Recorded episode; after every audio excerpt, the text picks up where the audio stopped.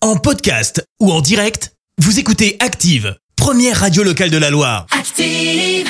L'actu vue des réseaux sociaux, c'est la minute hashtag. On parle buzz sur les réseaux avec toi, Anthony. Oui, aujourd'hui, on va parler de la tendance du moment sur ces fameux réseaux, les first trap.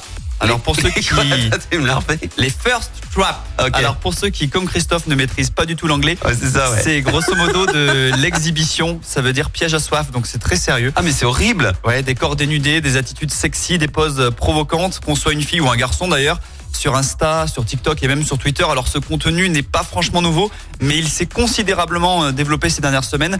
Alors la soif dont on parle ici, c'est à la fois celle de reconnaissance de la personne qui publie ce type de contenu, mais également la soif sexuelle des utilisateurs à qui s'adressent les photos ou les vidéos. L'objectif, comme souvent sur les réseaux sociaux, c'est d'être validé par les autres utilisateurs pour gagner en notoriété, pour Oh là faire là grandir là sa là. communauté. Et puis désormais, comme euh, business is business, les contenus peuvent euh, parfois être monétisés, donc ça va assez loin.